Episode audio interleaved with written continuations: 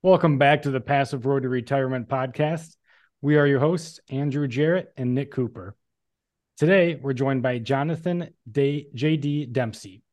JD is a real estate investor, agent, and business owner that specializes in short term rentals. This 28 year old millionaire reached financial freedom before age 30 by building a portfolio of over 70 short term rental units.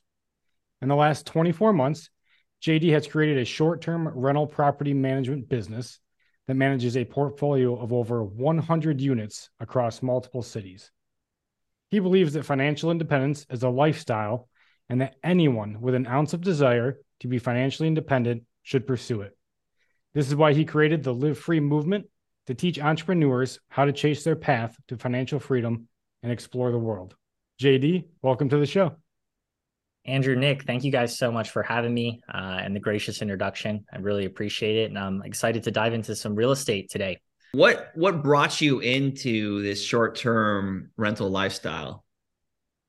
Yeah, you know, it, it, actually happened by accident. I uh, originally was shopping for some multifamilies. Uh, the way that I got into real estate was I was living with a friend. He was essentially house hacking. Uh, I was paying rent to live in his attic, uh, and that's when the the light bulb went off, and I realized I wanted to do the same thing. I wanted to house hack. So I was looking at multifamilies to house hack, and uh, I actually had a place under contract and went through the final walkthrough. The roof had collapsed in a couple days right before closing uh, from a rainstorm, uh, and I pivoted to just purchasing a luxury new construction house uh, knowing that there wouldn't be anything wrong with it. And I just wanted to make a move.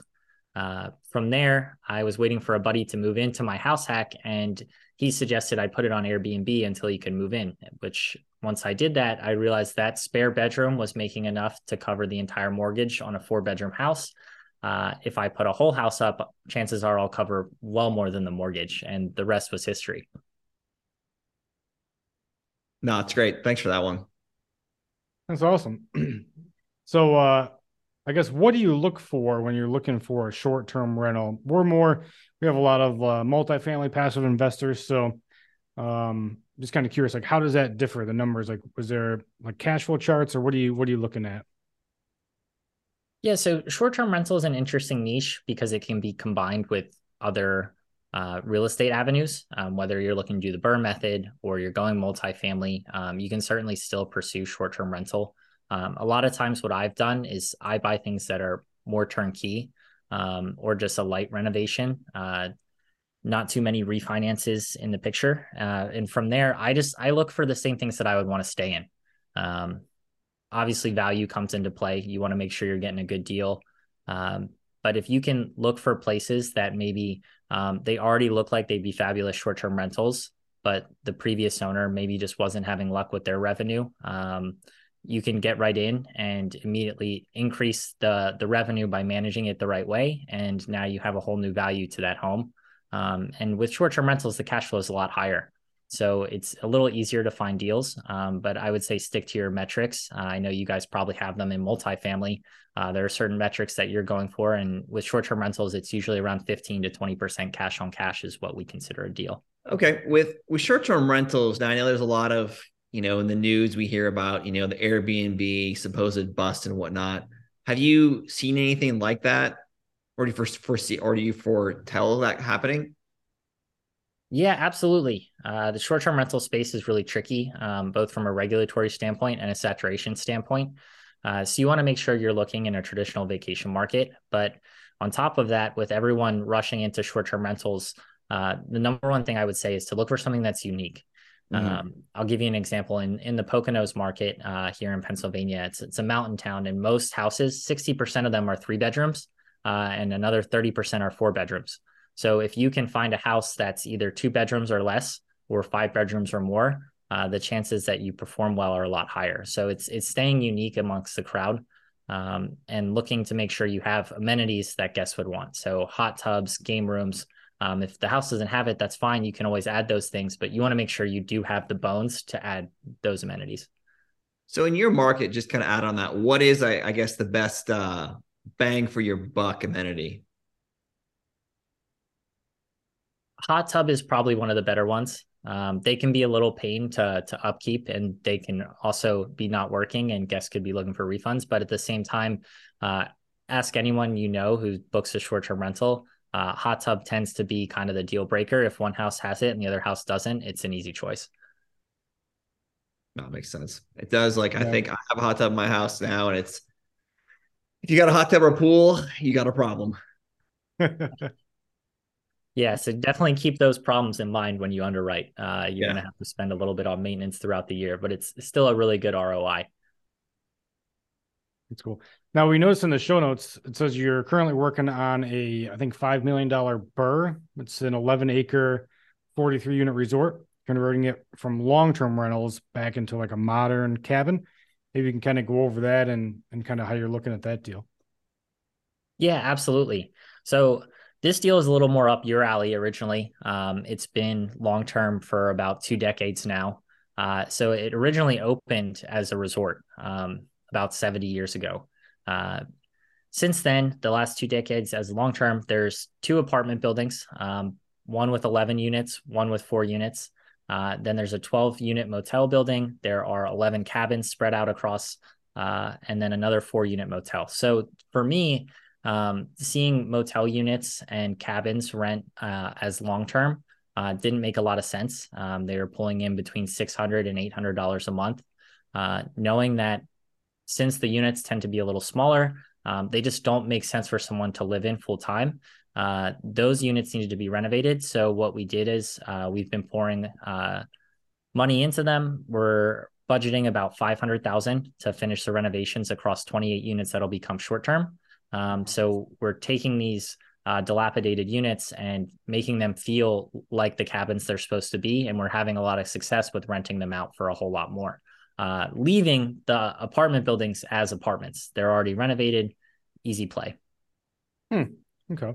Kind of along those lines, I've heard of, you know, there's some operators in the multifamily space that rent out some of their units like say like hey you have a you have a 50 unit rent out like two or three to kind of like smooth out that you know that kind of loss to lease we call it have you seen anyone doing that yeah so i actually arbitrage a couple buildings um, one in philadelphia one in pittsburgh um, where the owner does exactly that so what they'll do is they might have 80 units in a building and they'll um, without even getting the risk of getting into short term, they'll allow other people to short term, and maybe it's 10 or 20 units of the 80, um, but that really fills all their gaps. So once they hit the, the 20 units that they're allowing for short term rental, um, they continue to just lease normal. But until they hit that point, uh, if they have any vacant units, they just ask operators in the area to take them over, which is, I think, something you can do in a lot of markets. Uh, there's no shortage of people looking to arbitrage, and you can still win as the landlord. So as a landlord, how would I kind of like what's in it? I mean, for me, besides getting someone paying, you know, rent, is it do I get a higher premium of rent from the short term, or what's kind of the upside for for both? Hey everyone, hope you're enjoying this episode. Are you ready to maximize your real estate investing to its full potential? Send me an email at andrew at jarrettcapital.com and take your life and business to all new levels. That's Andrew at J A R R E T T capital.com. So the upside for the landlord is you're probably going to lock someone in for at least three years at market rent, um, maybe even a little bit higher uh, if you can find the right operator and the opportunities there. But you get the three year lease, you get the rent that you want, um, and now you're not dealing with vacancies on what otherwise might have been units that for whatever reason are struggling to rent. Okay, makes sense. Hmm, okay do you take on like an additional liability policy, you know, insurance wise for that, or how, or is the landlord responsible for all the insurance of people coming in and out, or how's how's that work? Yeah, so you get your typical renter's insurance, and then on top of that, um, as the unit renter, uh, you're going to have insurances through each platform that you're renting through. Airbnb has their own, and then we contact Safely, uh, which is a third party insurance that gives you liability coverage up to a million uh, and then you also have damage coverage up to a certain threshold. So the insurance is relatively easy to play through. Um, I think society has kind of caught up on the options there. Hmm, that's cool.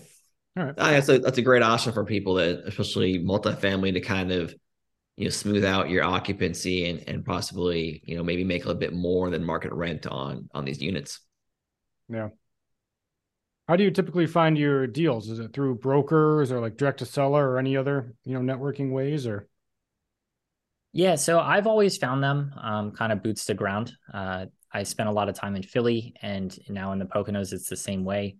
Uh, as in, I got my real estate license so that I could look at houses without needing to show up at open houses or contact agents. Um, not that there's anything wrong with them. It's just easier when you can walk right in. Um, sure. And through time, just looking at so many houses, what regardless of market I was in, uh, I would meet the developers, I would meet uh, agents in the market, um, and I would just tell everyone what it is that I do. And over time, after a year or two in a market, um, people would start to send me listings off market before they were even planning to list list them, whether they were still in the renovation process, um, whether they needed to be renovated entirely, and they thought that it could make a good short term rental after I put money into it, um, the network has been the biggest key for finding deals uh, as opposed to any other platform. Yeah, similar to multifamily. Yeah, once you get your network established, you pretty much that helps. You know, you get the off market listings, and that's typically better than something on market. Totally, totally. And you just you have to be in touch with the right agents or the right developers. That's that's the name of the game. Yeah. Yep. So, what point? Uh, sorry, I'll I'll finish this one here. What point did you become doing this full time? When like I know you had like the light bulb went off when you started house hacking, but when you're like, okay, this is like a viable business, I I can do this. Yeah. So once I had six short term rentals, um, I was working a W two job, making a, about seventy thousand a year.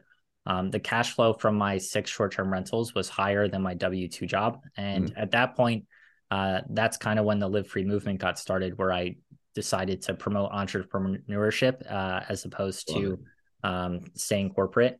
Uh, because when you go into work and your rentals are making more than you're making for being there, um, the work becomes a lot harder to do. Uh, and I had I had no hard feelings with my job. I had a great job, great employer. Um, it just as I saw that rentals were working, it was much easier to take the leap and go full time into real estate.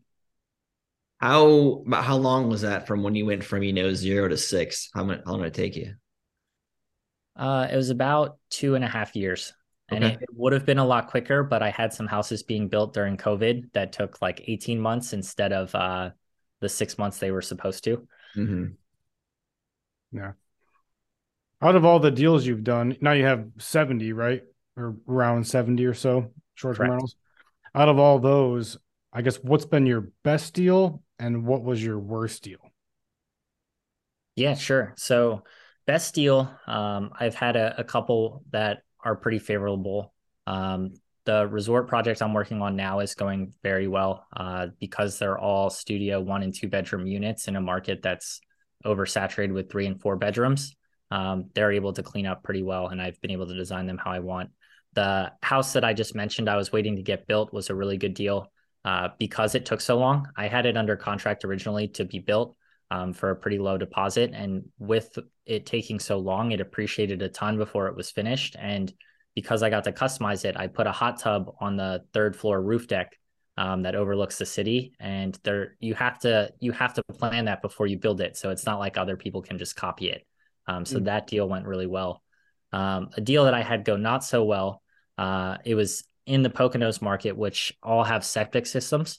mm I'm not sure if you guys are familiar, but uh, the septic system, the the previous seller had basically patched it up enough so that it wouldn't show up on an inspection, and the house was good to go for like six months. Mm. Um, but after the six month mark, the septic had failed, uh, and that totally killed the deal. I ended up having to to sell the house thereafter. Oh man, what what kind of expense does that come out to me for a septic? Uh, all in, it was like forty thousand dollars. Oh wow! For wow. yeah, that'll that'll throw your numbers off. Wow. Did you end up? Did you buy that? I mean, you bought it six months later. You realized when it failed, like you had to get out of it. Well, it also took a while to to fix it, and the the bigger issue was I bought it with a couple of friends, um, and I I was okay with fixing the septic and then continuing to rent because we had locked in a really low mortgage rate, um, but they didn't want to shell out any money for the septic, and they preferred to just sell it and move on. They had a bad taste in their mouth, uh, understandably. No, no, it happens. Okay. So as of recording, we're almost halfway through 2023. I guess what are you most excited about for the rest of the year? And is there anything that you know keeps you up at night or you're nervous about on the horizon? No. Yeah, so I'm most excited about some of the projects I have going on. Um, I started working with some local developers, uh, so I, I, have some custom built homes coming, um, which are really nice as an investor myself, but also as an agent, um, understanding the process of how to build these things and being able to sell the lot and land together um, to build some pretty cool short-term rentals is is really exciting. Uh, finishing out the resort project and refinancing that is really exciting.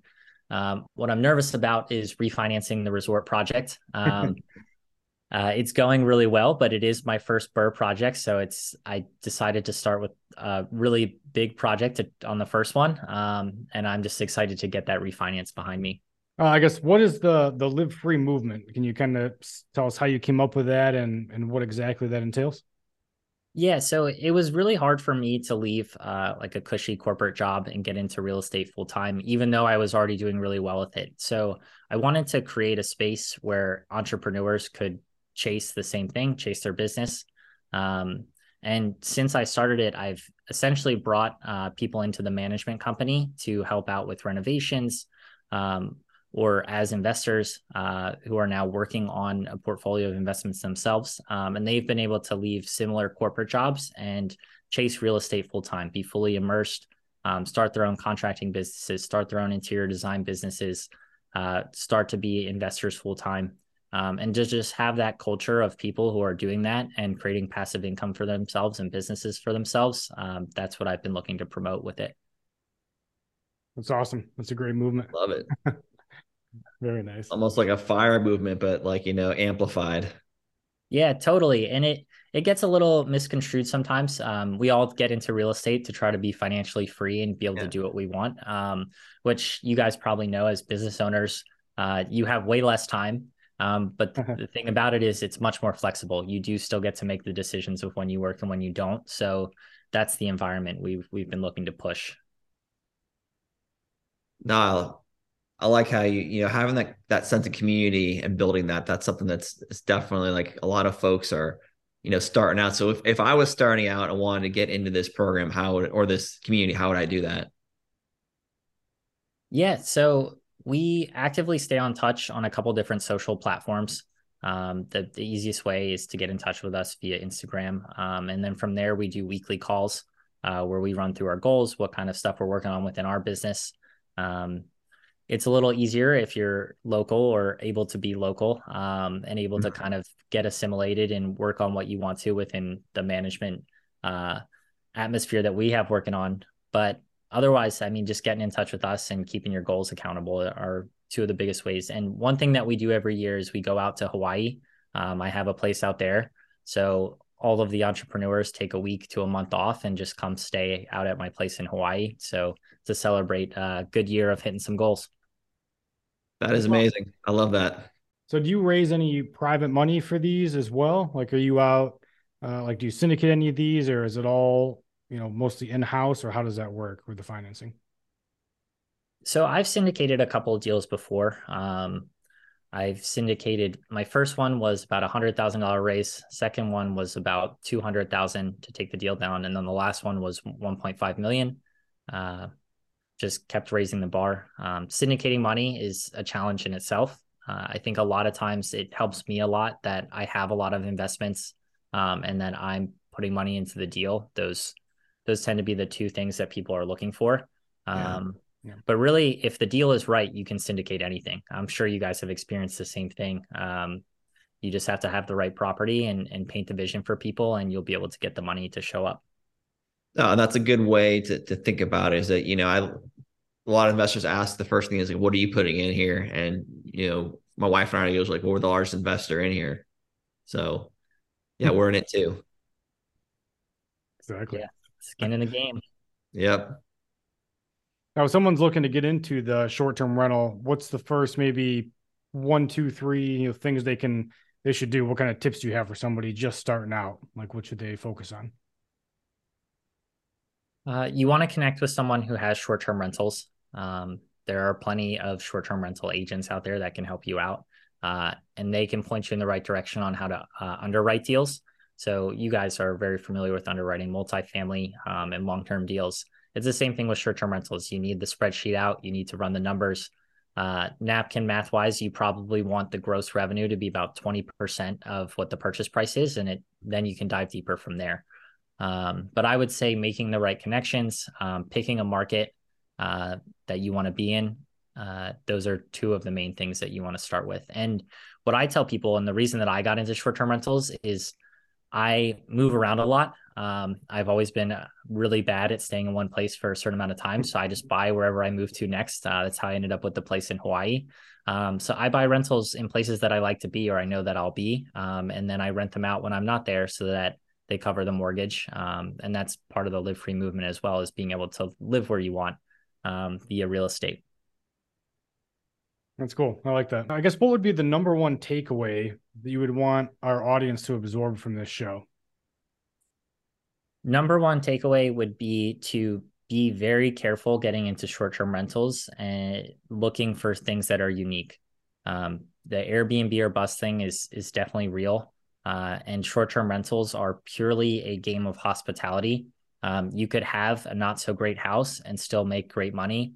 Um, they're not passive investments. You do have to either have a good manager or you need to uh, be on top of it. Um, you need to be able to react to your guests, and that's what helped me a lot when I was working my job and handling those first six rentals.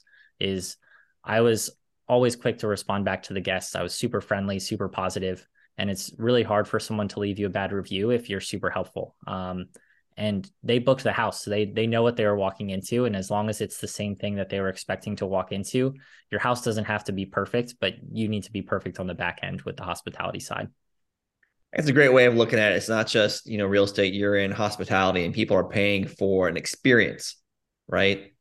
So that's just what you're you're providing is that experience not just the house which they know they're getting from the pictures but the actual like feeling experience that they get once they arrive. So that's good. Yeah i agree. So I guess one more question for you, and we'll get into our five to thrive. I guess is there any myths out there about the Airbnb market or the short-term rentals that you want to bust? It's the arbitrage game. Um, the arbitrage game is uh, often fantasized as like a low barrier to entry um, with high upside, and that worked for a lot of people earlier on. But there are so many people trying to get into the space that landlords can get above market rent and you want to be careful not to pay too much. Uh, and I would warn that when you own a house, you have the principal pay down, you have the appreciation behind it. All the work you're putting in is kind of threefold. Uh, but when you're arbitraging, uh, you only really get the cash flow and you're not building equity in anything. So if if I were a new investor um, with not a lot of money, I would stay away from trying to just run right into the game and get into arbitraging. And I would try to save up some money, do my research, and purchase a house. Yeah, that's a great point. advice. Definitely. Now, one more time, how should people reach out and contact you? Uh, you can find me on Instagram at Live Free with JD uh, or our rental website, uh, livefreehospitality.com.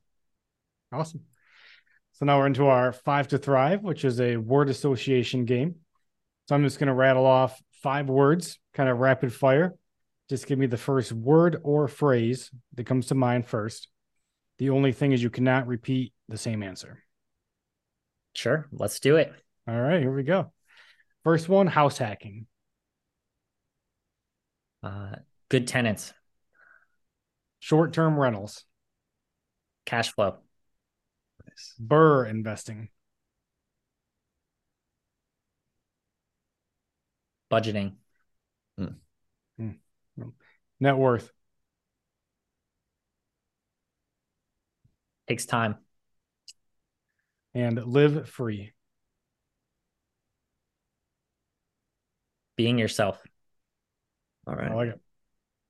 Well, hey, JD, it was great to have you on the show. Thanks, Thanks for coming on. Yeah, appreciate it, guys. Uh, you had some really great questions, and uh, I was happy to be here.